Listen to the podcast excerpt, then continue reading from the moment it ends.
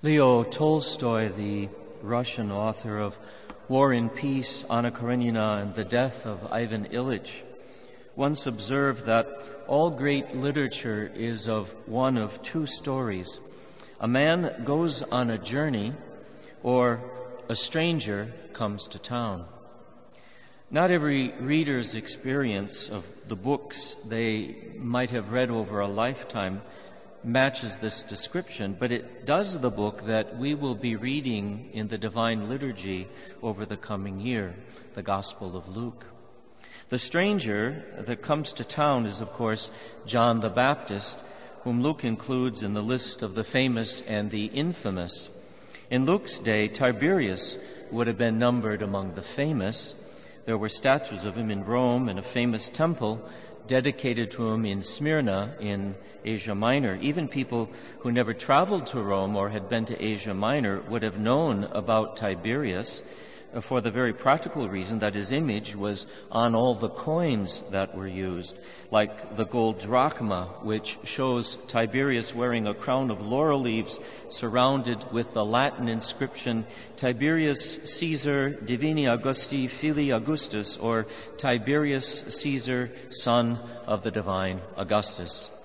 It's more than likely that Luke's readers would have considered Pontius Pilate, Herod, Annas and Caiaphas among the names of the infamous as well. And that is chiefly, though not exclusively, because of the role they played in the death of Jesus of Nazareth.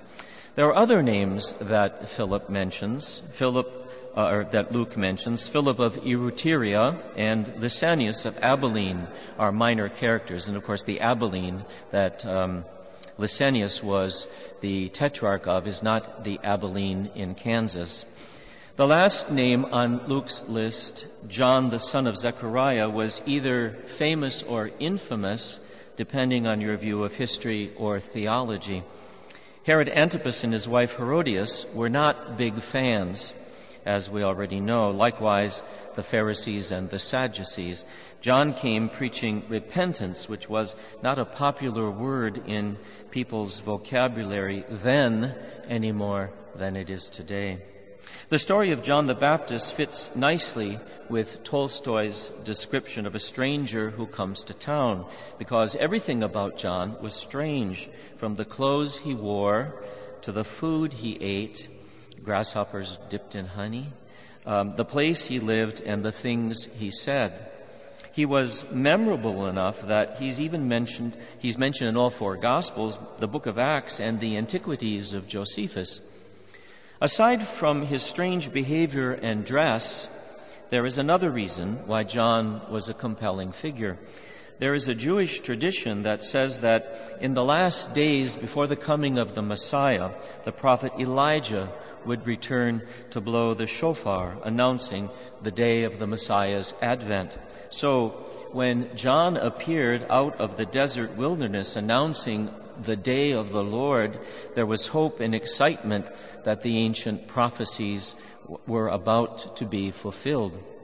Those prophecies are familiar to anyone who has ever listened to the Messiah, popular concert at this time of year, by written by uh, George Frederick Handel. Uh, Handel wrote the music, that is, but the Holy Spirit wrote the text. It is a meditation in musical form on the advent of Christ, taken entirely from the Old and New Testament. That is a lot of text, which is why it takes between two and a half and three hours to perform all three parts of the Messiah. Part one begins with the prophetic texts of Isaiah 41 to 5 that speak about the mysterious figure of the Messiah. And at the center of this section, the tenor, like a lone voice, crying in the amphitheater or the concert hall, the voice of him that crieth in the wilderness, Prepare ye the way of the Lord, make straight in the desert a highway for our God. That's the same passage that Luke uses at the end of this Sunday's gospel to identify John the Baptist. He is the voice, Luke is saying, that cries in the wilderness announcing the coming of the Messiah. So, this is where the other half of Tolstoy's theory of literature comes into play. If John is the stranger that comes to town, Jesus Christ is the man who goes on a journey. A journey that took him from the heart of the Trinitarian communion to the womb of the Virgin. But there another longer journey he had to make over the course of the 33 years of his life, from his birth in Bethlehem at Christmas, his hidden years in Nazareth, and to his ultimate destination, the cross on Good Friday. Over the course of the coming year, Sunday by Sunday, we will hear St. Luke tell the story of this greater journey.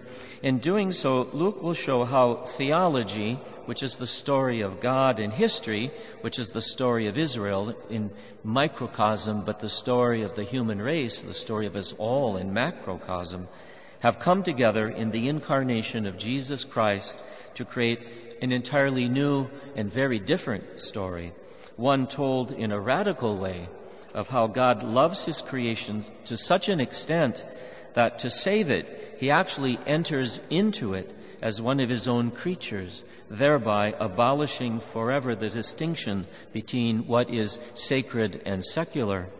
In Christ, the sacred becomes the ordinary, and the ordinary becomes the sacred. It is the theological equivalent of squaring the circle.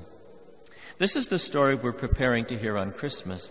This is what the Advent liturgy prepares us to do with the readings from the prophets and the Gospels that we're listening to. And we can listen to these passages as though they were a collection of fables and leave church this morning the same way we came in or we can learn how to live our lives within that larger story, the story of the salvation of the human race and the radical things that God does for us in Christ that Luke is really talking to us about. It is the story of Christ's saving life, death, and resurrection. And in the meantime, every liturgy we celebrate, John the Baptist will be there in the icon above the altar spruced up and made to look a little more civilized by the iconographer, pointing to Christ and reminding us that the key to Advent, in fact, the key to the whole life of a baptized Catholic, is that troublesome little verb, repent.